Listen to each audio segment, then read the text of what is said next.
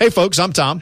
And this is Keith. And uh, you should know that by now if you're listening to this very program. We talk a lot about the Dunlap Champions Club. Often it has to do with football season, but the season is over. It's in the rearview mirror. But very important note here don't put the Dunlap Champions Club in the rearview mirror. One of Tallahassee's largest event spaces, the Champions Club is quickly becoming the go-to place for charity functions, meetings, and events. Located on the fourth floor, Champions Club consists of an east area, a west area, or you combine them featuring floor to ceiling windows overlooking Bobby Bowden Field, providing a spectacular view for all of your guests. We've been there, we've done it, it's worth it. Great event space. Uh, if the fourth floor doesn't suit your needs, there's also the sixth floor, whether it's the southeast terrace or the southwest terrace. Regardless of configuration uh, or number of folks, the Dunlap Champions Club a great uh, event space and can accommodate your needs. For more information, Mr. Jones, let's see. You should call the FSU Champions Club.com. Excuse me, FSU Champions Club.com. Do you website. call? Do you call the website or do you, you just log into you the website? call the number. Oh, what's the number? The number is 644-1830 or again online FSU FSUChampionsClub.com. He's Keith. I'm Tom. We're done. Broadcasting live from the Prime Meridian Bank studios in the capital city of Tallahassee. This is Front Row Noles with Tom Block and Keith Jones. Front Row Noles is brought to you by Cornerstone Tool and Fastener. Online at ctf.nu. Now, here's Tom and Keith.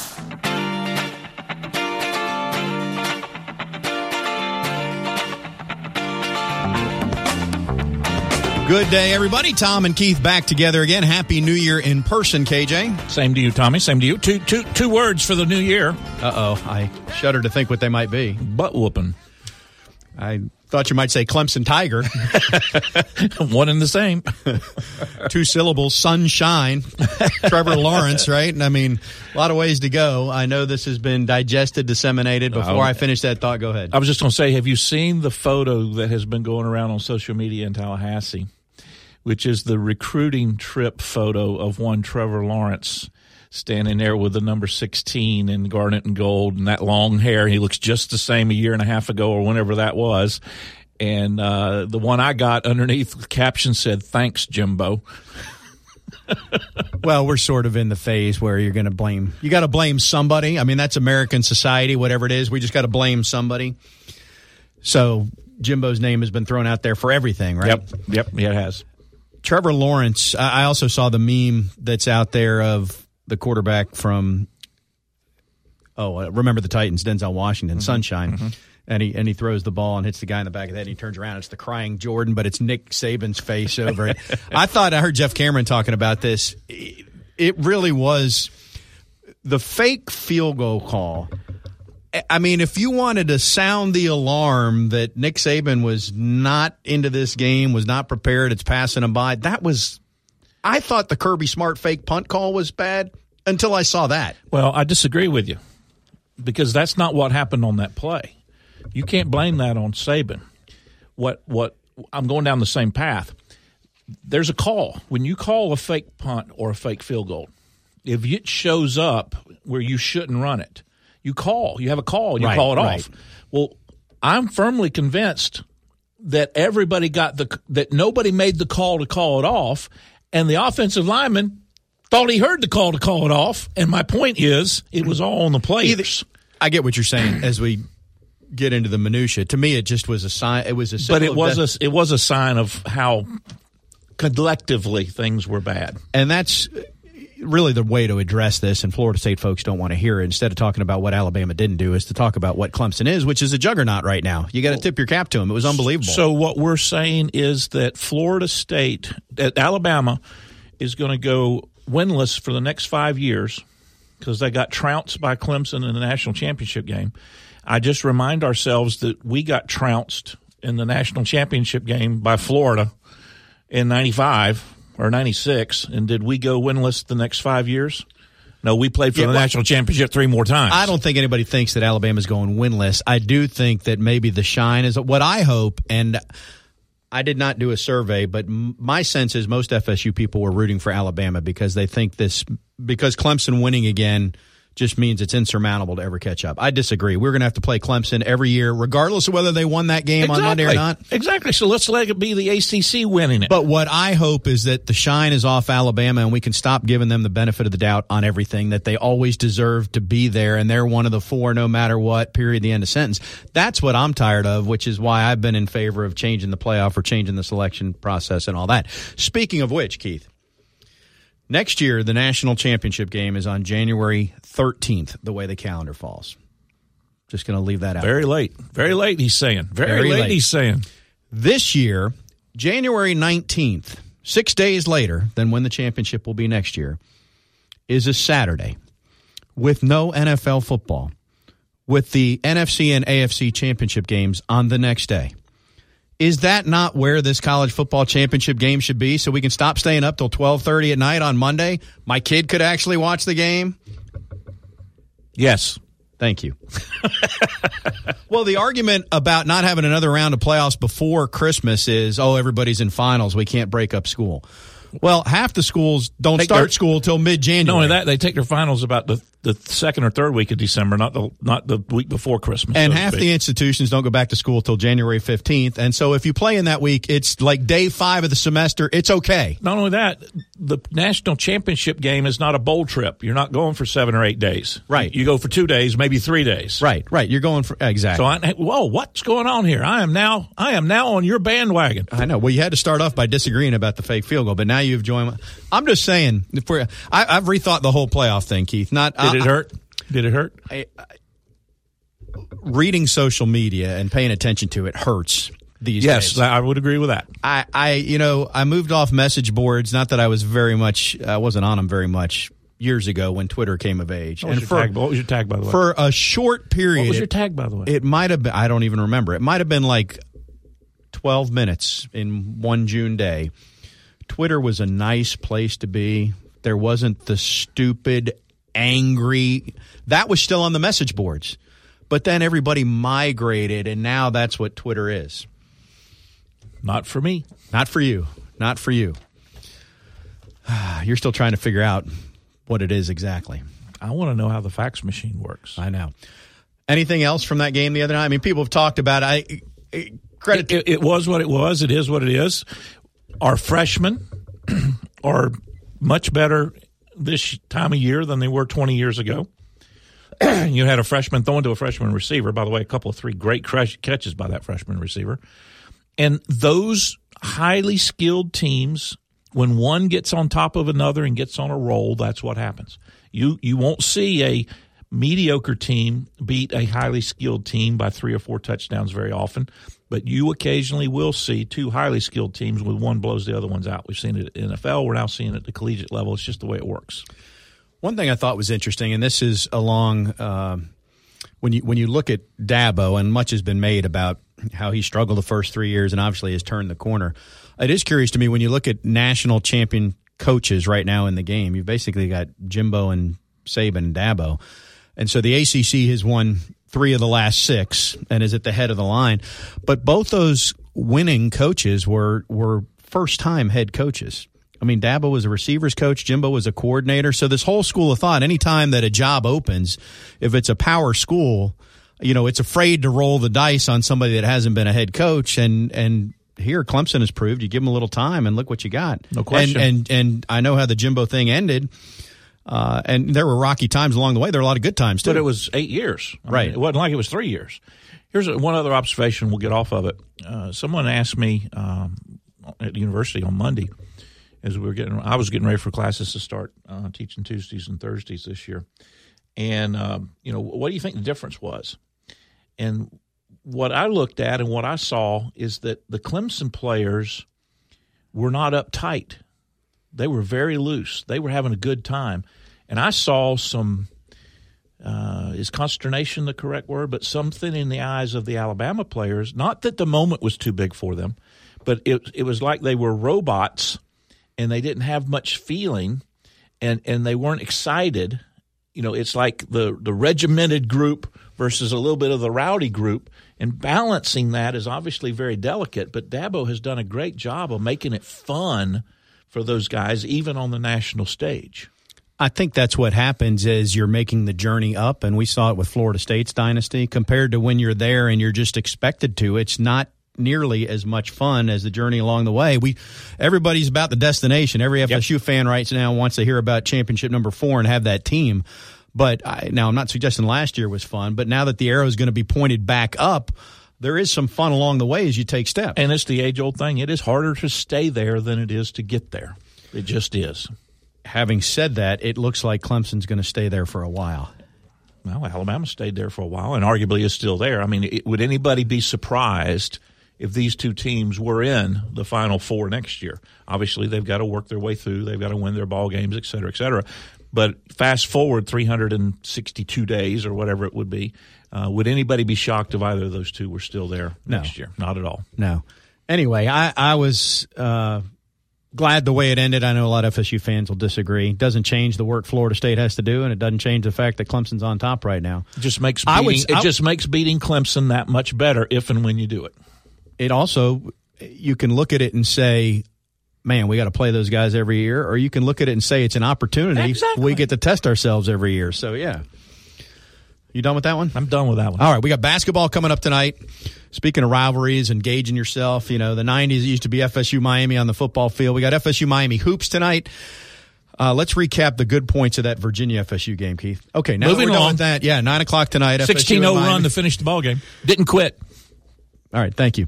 Uh, our Seminoles.com insider Tim Linafelt will join us, plus, uh, more importantly, some special guest. Coming and, up next segment. We hope. We won't even tease that. Our, uh, I thought you were going to say more importantly, if you've if you've got a, a canine, this is the, the the weekend to get him married. The nuptials are taking place at Madison Social. Uh, they've also unveiled now a dog menu. So if you're not participating in the in the marital festivities, uh, you can just go any Saturday, and they've you know they've got pup cakes and Scooby snacks and whatever else is on that menu at Township and Centralia Madison Social. There you go. Okay, front row Noles just getting started. Back with more after this.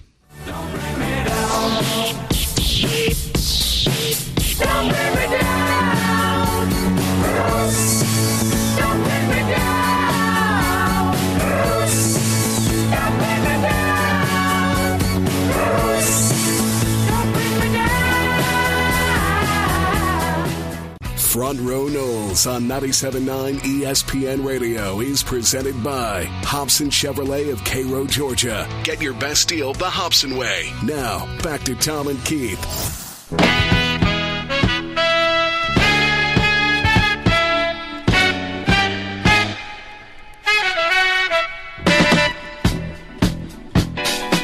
Welcome back to Front Row Noles. Tom and KJ with you as we fire up the Earl Bacon Agency hotline. The Earl Bacon Agency ensuring your future together. Big week for Florida State football in terms of some honors that went out. Uh, I would call them belated because it's it's been a while, but well deserved certainly, without question. The latest uh, Hall of Famer from Florida State, College Football Hall of Famer, is Terrell Buckley, and he joins us now. T Buck, how are you, sir? Oh man, I'm doing great. Uh, it's, it's been a special week. Uh, excited about all the things that's going on. Uh, very, very humble. Congratulations, indeed, on the honor. What was your reaction uh, when you heard the news? Oh man, it was it was it was weird. Now they sent a they sent a box. They sent the ball to uh, Mississippi State. They sent it to the office, and so I grabbed the box. I get a lot of you know I get a, still get a lot of fan mail, so I go through it and sign and send stuff back. So it takes me a little while to get to it. So I get the box, and we're getting ready to go to the bowl game, and I take it. Uh, I'm heading to Georgia, Georgia. So I get to Georgia, and I'm going through the mail, uh, and I was having somebody help me that organize it, and they opened the box, and I looked, and I saw it. I, I know what the the the symbol looks like, the College Football Hall of Fame and NCAA thing looks like. And I saw it, and it was one of those like, no, no way, no way. Ah, you know, just that spontaneous excitement and joy and and thankfulness and humbleness, all that stuff put together. So I probably did that for about five minutes. it, it, it was it was it was surreal. Well, T Buck, one of the questions we sometimes ask, and it sounds a little self serving, but uh, given your career and, and, you spent 14 years in the NFL, et cetera, et cetera, et cetera, mm-hmm. uh, were you were you uh, anticipating this, or, or is this something that was completely out of your mind and caught you off guard a little bit? Well, I was excited. I always figured that you know everybody said numbers don't lie and all this type of stuff, and what life teaches you sometimes that just because you have the numbers and it says you should do this, there's a lot of factors involved and people voting that you don't know and and all that. So uh, through that, I I've developed attitude. I never say never get too high or too low until it to something actually happens. That happened to me in the NFL. Uh, I think with the Pro Bowl. You know, I felt like after the what was the '98 season, where I finished top ranked defense, fifth in punt returns, uh, second in interception, led the league in interception return yardage, scored a couple touchdowns. And I was an alternate, which was the third time. That that's where that kind of attitude of, of I play this game. I started this game for one reason, to have fun with, with the local, with my guys I grew up with, and I had fun. That's why I played it. I love competing and making plays and and the challenges and the struggles that that it brings. That's why I play, and that's what I went back to. And when this opportunity or this blessing came through, uh, when I saw it finally, that's when I got excited. We're talking with former Seminole great Terrell Buckley, now a assistant coach, coaches cornerbacks at uh, Mississippi State. T Buck, yeah. your your days at uh, FSU, I, I, overlapped with you. I was in school here from '88 to '91, and your playing days were '89 to '91. And uh, yeah. when, when, when I first showed up on campus, it was all which was fall of '88 before you got here. It was all yeah. about Deion. Uh, he, he, was just such a big presence then, and this is pre-social media and all that. So I'm wondering, as a guy coming from Pascagoula, was a, a two-sport guy like Deion because you played baseball too, was that the attraction, or what got you to FSU in the first place? Well, actually, we were three-sport guys. Uh, yes, the the what what D was doing and how he was handling himself and marketing himself was was very attractive. And and finally, when I got a chance to meet him my senior year, uh, fell in love with everything he was doing, and he was excited. He was a guy. My nickname in high school was the General. Uh, D. Brooks would tell you that. He, D. Brooks still calls me the General. so everybody else started calling me uh, Primetime Junior, the next Deion, and and and what Deion used to say, I used to say, hey, you got to be yourself. And what I told, what I tell people is when you guy like Deion, which I talk to him still, you know, once a month, that when when you set the standards like that, then you trying to reach something like what he set at Florida State. I mean, if you don't reach that and you fall somewhere near that, that still is going to be amazing. And what Deion said, not just the production on the field, it was the work ethic, the film studying, uh, all the things that people don't really get a chance to see. The on the field stuff is a di- direct reflection of what you're doing off the field, and that's what I really, really, really appreciate most about D is is setting that standard of behind the scenes, and then at the next level NFL of, of handling your body and taking care of your finance. So I'm forever indebted to what what D has done or did. Terrell, a lot of people forget that Coach Bowden had two defensive coordinators his entire career at Florida State. Uh, the first one I played for, Jack Stanton, and the second one, a man you played for, in, in Mickey Andrews, who who I consider one of the greatest assistant coaches ever. Tell me about how your relationship developed, and tell me about how he helped you uh, achieve your goals. Well, you got to keep in mind, Coach Andrews. And by the way, I, I see him every time I come to Tallahassee. We'll, we'll get together for breakfast or dinner. You know, I will be coming through there in two weeks actually, and we're going to get together. I spoke to him a couple of days ago, uh, which I regularly do, which and I thanked him for everything he's done.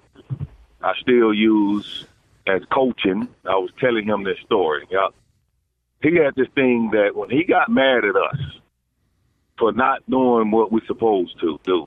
Obviously, he would cancel everything we had to do in individual drills, and he would put some cones up two and a half, three yards away from each other, and we would have tackling drill for 20, 30 minutes. I mean, just bang it all day, all individuals. If that would run over into some other drills, he didn't care. We was gonna tackle until we understood what he was trying, the point he was trying to make. So I was just telling him that my corners was doing something in the meeting. They wasn't paying attention. We went out and started our individual stuff, and they still was playing around. And I went into the Mick Andrews mode. Uh oh. Stopped it, set them cones up two and a half yards apart, and we settled that that day. and then we settled. Let me tell you something. That night in meetings, the next day in meetings, the kids was like, "Go, I don't know what we did, but we're sorry, and we'll never do that again. So we don't want to do that no more." See, Keith is grinning. Uh, Keith it is was gr- awesome. It was awesome. Keith's grinning from ear to ear because he's old, old school. Yeah, I hate to say this, T Buck, but you're old school now, right? I mean, you're talking about a different era, late late '80s, early '90s. Things have changed, as you know. I, I yes, but you can still get it in. You can still, uh, and I'm not kidding you guys. I, I, spoke to Coach Andrews uh, probably three months ago. I still get, I still use half of the stuff that we back then that we did for toughness, for attitude, because it doesn't change now. Football, you still got to be like Coach said. You got to be in shape. You still tackling and blocking. You might do it different now. You're taking the head out of it. You still have to make plays. One of the most important things I think people really, really don't understand, they talk about all these great offensive guys. And this is one of the things I learned from Coach Andrews. Uh, once you physically are in shape and you add the component of knowledge of the game of football and what it's truly about, it slows down for you. And now you can make those plays you know, people are amazed, like, how did you make that play? And, you know, for me, that's where you get to now he's guessing, uh, he, he has to get beat. No, I understand football. I know how to teach it. I know what it takes because I've had great teachers. I had a great teacher in high school, Jamie Kelly, who loved Coach Andrews. That's one of the reasons I ended up at Florida State. People don't realize. And then Coach Andrews, having arguably the greatest defensive back in the history of ball playing for him, Deion, and coming behind that, and him providing that knowledge and wisdom to me uh, was unbelievable. And him playing for Coach Bryant, uh, it was a it was a perfect perfect situation for me. T Buck Keith Jones in his playing days had 12 career interceptions. He's tied for sixth on the all time list. Yes, I'm aware of that. You had 12 in one year, dang it. Yeah, you know what? That's what happens sometimes when you have great coaches around you. Coach Andrews, a great scheme, great players, uh, and then you add that with the attitude that I had, that that the knowledge and wisdom of the game, and a lot of those picks were we played what we call, you know, I, I moved from boundary corner, and Keith knows that I was at boundary corner, Right, right. Supposedly is the most physical side. You know, was Lot- lot more run support. A lot more run support. pounds. I was, I had four arm pads on, and I mean, I was bringing it, bringing it. Now playing behind LeRoy Butler, who, by the way, doesn't get all the respect and credit he deserves. I think he's one of the all-time greats that should be hanging in the rafters and in the NFL Hall of Fame. Uh, my senior year, I moved to field corner, which is more of the covering and breaking on the ball. Now, this is where the knowledge and wisdom come in. Well, as I'm as I'm going through my process of elimination and playing half the field, the strong safety dropping down outside of number two, inside of number one, it was a lot of room to the outside for the offensive coordinators and the quarterback to say, well, we want to throw speed outs all day. Well, I realized this. that that number two, that tight end, he was not pushing up the seam. He was cutting it off at like five yards, seven yards, running in breaks, out breaks, curls. And I'm playing half the field. I'm like, okay, they think I'm playing half the field because that's what schematic, that's what they say I'm supposed to do.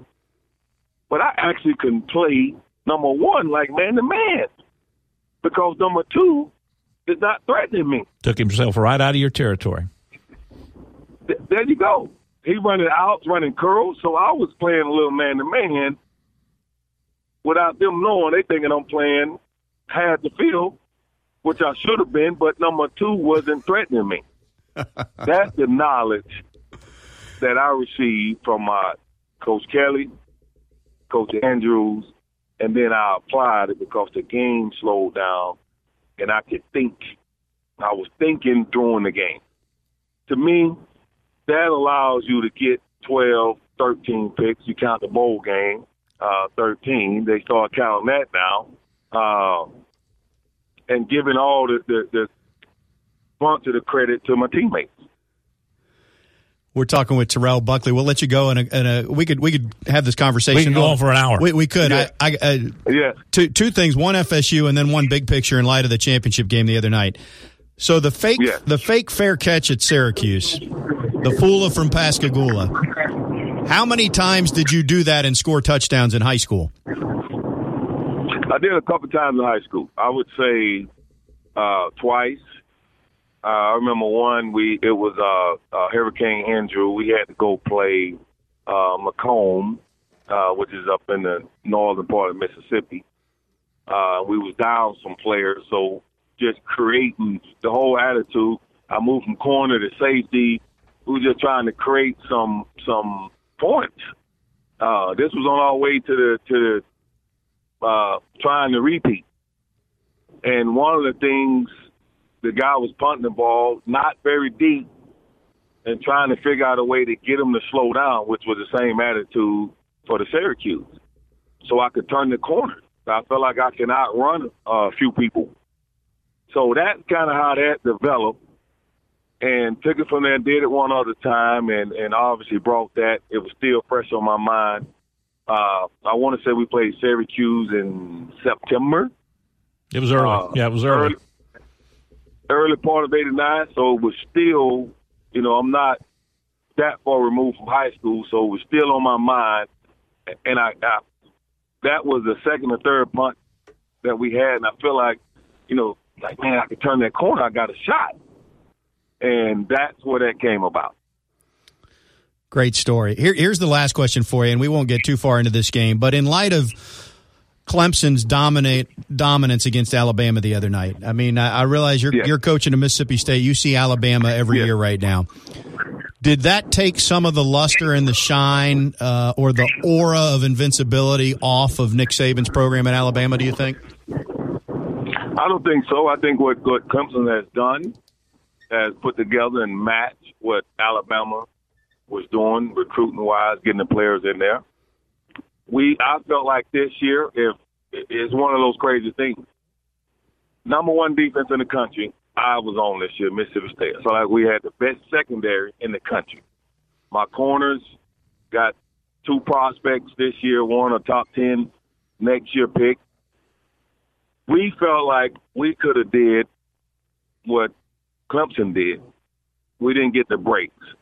So watching that game, it was just a, a confirmation on, on what our attitude was that all level of play had risen to what Alabama and Coach Saban them has established. And to me, that's not a knock on. I, I mean, I love the fact. I love, and in order to be great and special, you got to have somebody that's great and special. An Alabama program with Coach Saban is like that, and you have to love that challenge. That that's what it's about.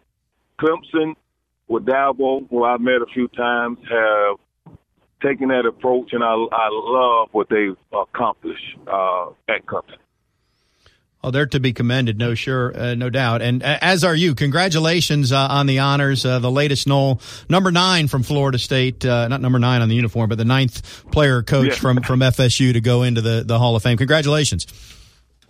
Well, thank you so much, and I just want to say to the other guys that I'm joining, is it's an honor and special. All the other Florida State greats, I appreciate even being in their presence, and this is a this is a special award and always be cherished.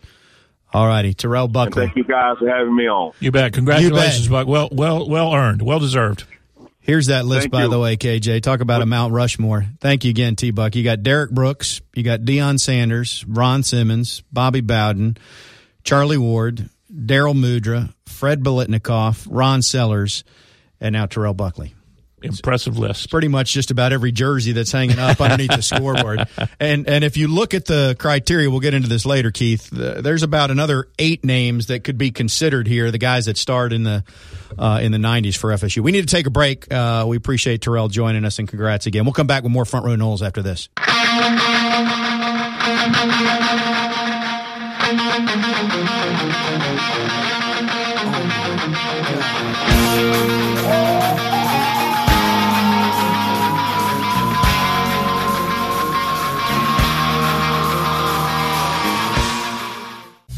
Front Row Noles is brought to you by Cornerstone Tool and Fastener. Online at ctf.nu. Here's Tom and Keith.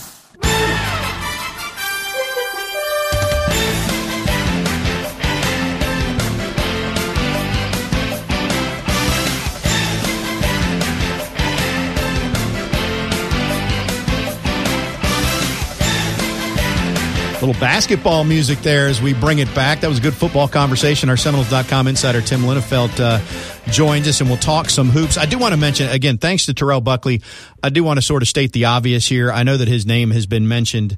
Uh, you know, does is he interested in joining FSU staff? Perhaps. Does Coach Taggart have interest? Perhaps not. We didn't ask him that question because I didn't when I invited Not him on. fair. the- It's uh, not fair. he, he's a, he's a sitting coach at Mississippi State. He's not going to comment it on the record for. So I didn't waste any airtime asking him that question. But it was good to walk down memory lane, and uh, he told us all about how he got the name Fula for Pascagoula. Tim, what was your nickname uh, in, in high school as you were coming up in these parts? You know, I don't know that it's appropriate for a family show, Tom. Uh, we'll have to uh, discuss off the air, and we can maybe reveal at a future date. Yeah, maybe we could just we could we could use that to incentivize listeners to tune back in. uh, hey, basketball. Keith and I already recapped the Virginia game. It took four seconds, so let's look ahead to tonight's Miami game, nine o'clock. Uh, I hate to use the term "must win" when it's game two in the conference, but with Duke looming, it, it kind of feels like you got to get this and get to one and one as Duke comes to town. Yeah, it's definitely like you said. Uh, maybe not a must-win, but it's uh, you'd really like to win. You know, uh, particularly like you said with Duke coming up, and then you got a quick turnaround to go uh, to Pittsburgh, which I think we all believe has improved uh, under Jeff Capel, and then uh, at Boston College. So after tonight, you have uh, Duke at home, and then two road games in the ACC, which are never a picnic. So yeah, you know. Uh, we were actually talking uh, yesterday. I think it was with, uh, if I remember, I think it was, M- it was either MJ Walker or Phil Cofer. I think it was MJ Walker who was saying how, you know, if you remember, the the team last year kind of fell into a hole uh, in ACC play and had to climb out of it and, and spent, you know, really the first half of the ACC schedule feeling like they were behind the eight ball.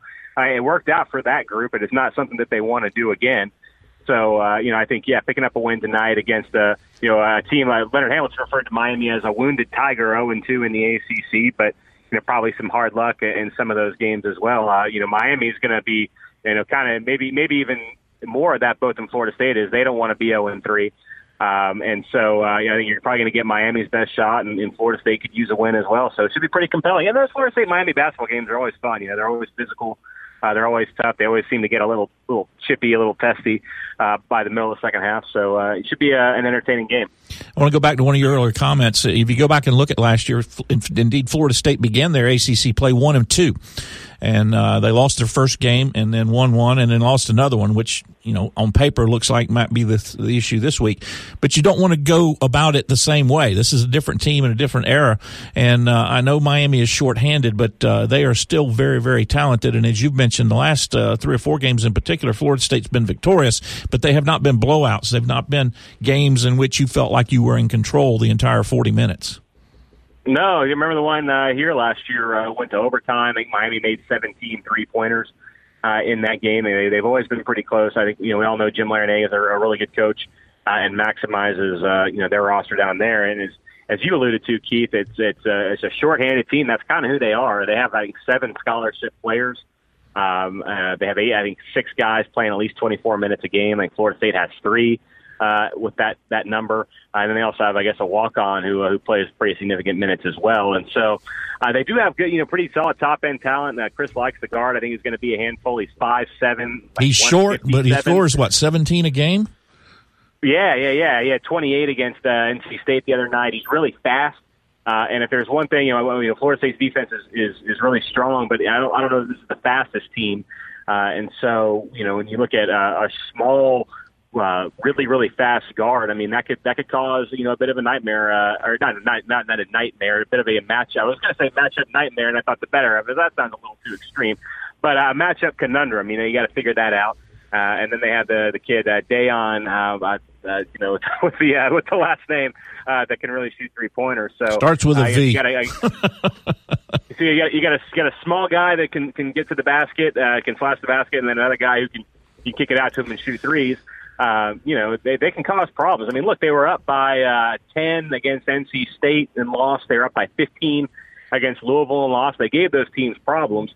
Uh, so you know, I think Florida State needs to play it. it you know, uh, needs to play a good game. Now, look, as deep as FSU is, and that's that's kind of this, this program's calling card over the last few years. Uh, you know, coming coming here and, and only being able to play seven or eight guys, you know, is probably not your uh, your recipe for success if you're Miami. But that doesn't mean Florida State can just sleepwalk through it. No question. No question. Of course, Duke's made a living of playing seven or eight guys, and it seems, of course, those seven or eight guys are all lottery picks. different than Miami's. Yeah, yeah, uh, they are. That that goes without saying. Hey, uh, what what's the story here with Deondre? He's back in school, so he's he's still on the team. He's coming back. Do we know where are we on this? that's uh, that's that's my understanding is that uh, you know I mean? Look you know he, he indicated it uh, a few weeks ago in that Orlando Sentinel story you know why uh, why would I leave Florida State? Um, and that was kind of the thought that, that I had as well. I mean I know there was a lot of speculation that that he might be moving on somewhere else but uh, but you know to me the question was was why if, if you're him uh, why would he? Uh, you know I mean he's a, a, a two year starter would have been a three year starter obviously has the support of his head coach, um, and you know is, is in position to, to continue his career here.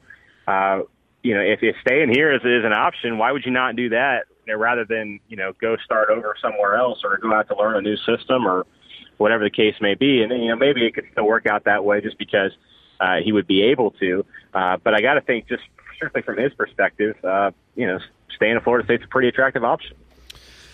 Tim, I'd would you grade him A or B work today? Uh, I go B plus. B plus. It's early in the semester, and uh, he'll get his he'll get his act together as he gets closer towards finals. Hey, that's above my usual usual average. Yeah, you have Steve. Yeah, well, you set the bar high, so it's good to see that you're not slacking off. Tim, appreciate it. You got it, fellas. our Seminoles.com insider, Tim Linafelt, who joins us each and every week. Keith, uh, a reminder to uh, the fine folks that uh, listen to this show that the Tallahassee Beer Festival is coming up on January 26th. Beer from over 65 breweries. Uh, this is uh, taking place at the Pavilion at the center of Tallahassee. You're excited about the uh, cornhole tournament that'll be taking place. Uh, I'm more excited about the uh, variety of brews, whether it's uh, you know the local folks, more established distributors. Don't forget the food. Don't forget the food. Well, yeah. Well, that look at us. That goes without saying. uh, another segment is straight ahead. Stay with us.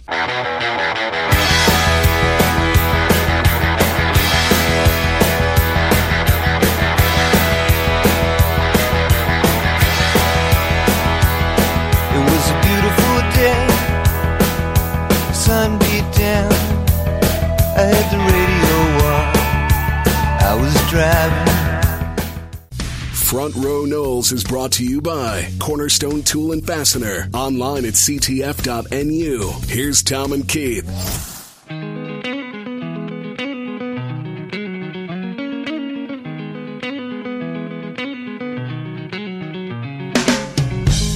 Back on Front Row Noles, Tom and KJ with you. Keith, uh, it's a star-studded show. Uh, well, it always is. You're always by my side, so that's one. But there you go. Terrell Buckley joined us earlier, and uh, one of his uh, mentors that he referred to, we're, we're pleased to bring him to the program. A Florida State legend, Mickey Andrews, is on the line. Coach, how are you?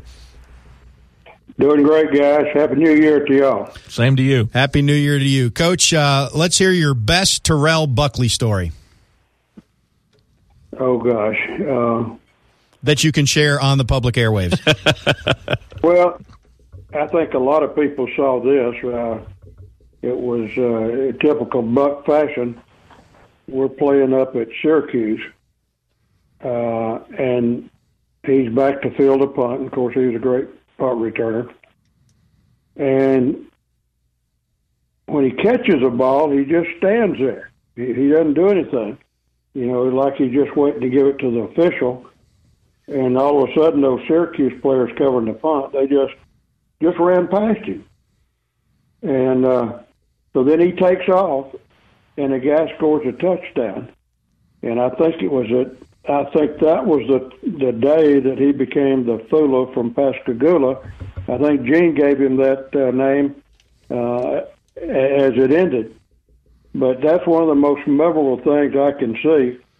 And uh, you know, I saw that happen on TV this year. I don't remember who it was, but did kind of the same thing, and people relaxed and uh, figured, you know, they just assumed, which is something you can't do on a football field, assumed that uh, he, he had fair caught the ball, and and uh, and I, I I think of it so many times. A guy that, you know, maybe that was kind of like uh, Deion signaling that he's going to take it to the house up there at Clemson. I think it's ago. very similar, no question. Uh, yeah, no doubt. No now, doubt. Coach, I know you. I know you. When you greeted Buckley on the sideline, your first comment to him was, "Don't ever do that again. Nice job." I don't know if that was the first one, but it came into conversation. You know, I, I remember one time we're we're playing uh, we're playing Penn State. Uh, was it was it the Blockbuster Bowl? Blockbuster the, the original original bowl game in that stadium, if I recall. Yeah, I don't remember which one, but we were playing Penn State, and he he uh, goes back there to field a punt. It seemed like it was on a punt most of the time, and and he he retreats about 20, 25 yards. I don't remember exactly. And I'm boy, I'm I'm giving the devil at that time. And then he when when he finally turned the corner on the last guy and took off, uh, man, I'm I'm I'm giving him the go charge after that, you know. but here I was thinking some ugly things about it, and when he got to the sideline, it was more hugging his neck than it was getting onto him. Talking with, um, but with that's typical Buck. Talking with Mickey Andrews. T Buck's going to be uh, the third college football Hall of Famer that that you coached, Mickey. Uh, Deion, Derrick Brooks, now Terrell, and and there's there's several others that uh, will be up, and I'm sure a couple more will get in. But of those three, what what's the commonality amongst them? Whether it's work ethic or, or you know football intellect, uh, what competitiveness? What is it? Well, I think the first thing you have to say is is uh, and uh, to me, it's the re- it's the first requirement that you look for in a prospect is your football player. There are just some things you can't coach. You know, you can work on speed, you can work on strength, and you can make a little progress. But I'm not sure, at least I'm not smart enough to ever figure out a way to, to improve a guy's instincts, uh, ability, you know, just to get out there. Uh, what you try to do is give the players enough information that they can be successful and then the football player comes out of them. And most of the time, it's in the middle of a play, which uh, no way you can really basically prepare for. But the guys, uh, I, I remember Mo Scarry telling me one time. I asked him what was the most important part that you look for in a college player to come to the pros. He was a line, he was a defensive line coach with Miami when they went 17 and 0 that year, whatever. And he said he didn't bat an eye. He says vision. And I got to thinking about it. I've never been around a great defensive player that didn't have great vision. All three of them had it. Uh, whether you call it anticipation, some people call it the nose for the ball. Uh, but you get them to a point, and then a football player comes out of them. And, and man, oh man, all three of them really had that. Coach, uh, during our conversation with T Buck, uh, you know, as you well know, because you stay in good contact with him, he's the uh, defensive backs coach at uh, Mississippi State. Uh, he made yeah, and a good one. Yeah, he, he he said he had to bring the cones out. He had to bring the cones out. In in fact, he had to do it during bowl preparation. Yeah. So he's adopted some of your philosophies. They still carry on. Well, you know, I, I was finishing up just well, actually right before I finished up. People started uh, getting smart, I guess you call it, on offense. They figured out, and and maybe uh, our favorite ball coach figured out as as early as as anybody. Uh, he always said, if I move a man out, Spurrier did, then you got to move out with him. You got to put one with him. If I move two out, you got to move two out. And he said, I simply block your guy by splitting him out. And he's talking about the core of the remaining part of the team. And for all practical purposes, that's right. And and I remember I had to start doing more open field tackling. You know, you're not going to be good at, good at something that you don't practice and get good at it in in practice. And uh, but I always left a little cone drill there that we call goal line tackling, which is close quarters, and that wasn't anything but competition of keeping a, bo- a guy from falling forward, whether it was third and one, fourth and one, uh, on a goal line, and it was just part of the toughness you had to maintain while you were you were doing that. And of course, none of the guys really enjoyed it. You know, maybe the safeties did because they were better uh, refined space players. But uh, I remember they. I only had one guy that really complained about it, but it wasn't Deion or Buckley or uh, any of those guys. talking with Mickey Andrews. Mickey, I'm, I'm going to shift the conversation to uh, the the game the other night here in a moment, but. For, for folks listening, we're talking about Terrell Buckley. So the criteria to go into the College Football Hall of Fame, you have to be 10 years removed from your last game. You have to have been a first team All American on one of a handful of the recognizable lists. I don't have that in front of me, but it's probably AP and football writers. I don't know the exact exact list. But the point being, Mickey, these are guys that were first team during your day that whose names are still out there and are, are eligible, and some of them will get in. Uh, LeRoy Butler, Marvin Jones, Derrick Alexander, Corey Sawyer, Clifton Abraham, Peter Boulware, Reinard Wilson, Sam Cowart, Corey Simon. And apologies to any name that I missed there because I'm looking at the media guide as we're talking. But I mean, that's an awfully impressive list, and I, I have to feel that certainly Shade Tree needs to be in, and and and and, and Peter Reinard needs to get in too after the numbers they put up. Oh, I'm telling you. Uh, nobody, I don't know if many people really understand how, how great players they were, including the three that have already made it now, uh, because they didn't get to see them in practice every day. And the good fortune that we had is bringing in some players, and that was our part of it, to give them an opportunity to see how far they would, would go with it. And I always thought recruiting was was a main part of it, uh, but the development was the second part, and that's a combination thing with the player and the coach. Player can't do it by himself. Coach can't do it by himself. And we were fortunate enough to have a, a number of people, like you said, that are still waiting to get in there because I didn't see, I didn't hear you call any names that didn't belong there because they went through the process and never got satisfied where they were. Mickey, Monday night, Clemson whipped up on Alabama, which may not have surprised you the way that game unfolded. And Clemson's very, very good, and we tip our cap to them. But certainly, it caught college football's attention, I think, because of what Alabama has been. So I'm curious. You Yeah. you played for the Bear, you coached with Yeah. Bobby, and so then you watch Yeah. Alabama against Dabo. Is what Dabo has built? Does it remind you of the dynasty days when you were coaching with Bobby? Well, I think you have to look at Dabo, and he's you know he went he went to Alabama as well. I think the the thing that stands out about Dabo, he wasn't on scholarship when he got there.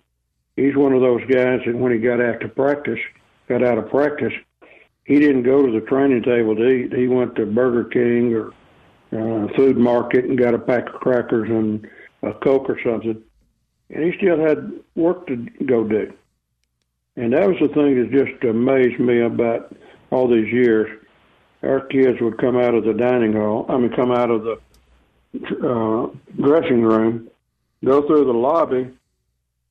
Most all the scholarship players were taking a left to go eat, and just to see those guys that went straight ahead out the doors, and they had to do that. And uh, I've been asked a lot of times who my favorite player was, and they assumed that I was going to say it was one of those great players that we had through the years. But I'm going to tell you, I, my heart goes with the people that, that did what Dabo did, that stayed as a graduate assistant coach and ended up going uh, to Clemson. Uh, he might even been a GA there. I, I know Tommy had him as a receiver coach at, at one time, and then he was given the opportunity. But you know, uh, there's so much about football that that the outcome is not always based on who has the best players, but it's about the best players that play the best. And that's what Clemson did. You know, maybe, you know, you look at it and maybe you look at Alabama and say, well, they've been uh, been patted on the back and tell, told how great they were all year long, and they were. But they faced a team that had great players as well, and they played as a team better than, than Alabama did. Maybe they were a little hungry. Uh, not many of those kids at Alabama had not been on a national championship. You had you had about four players that came back that could have gone out as juniors last year at Clemson that came back. They were a little more driven maybe than some of the guys at Alabama just because of that. And when you get a core like that, they can affect another team, uh, affect their way in a team that uh, you don't normally get because it became the players' team, not just uh, the coaches' team. Mickey, it is always great to uh, hear your voice and uh, take the stroll down memory lane. We appreciate it. It's good to hear you. Well, it's good to be with y'all, and uh, I'm just still pulling for for our guys to get back in that hunt. It's going to take more than a year or two, but uh, I believe we're on a good foundation. And when they get their staff finalized and and then get a commitment out of the people coming back and joining them, uh, I believe you see a little bit different uh, outfit next year. And Mickey, I think we agree with you as well. Again, thank you for your time and happy New Year. All right, guys, y'all too.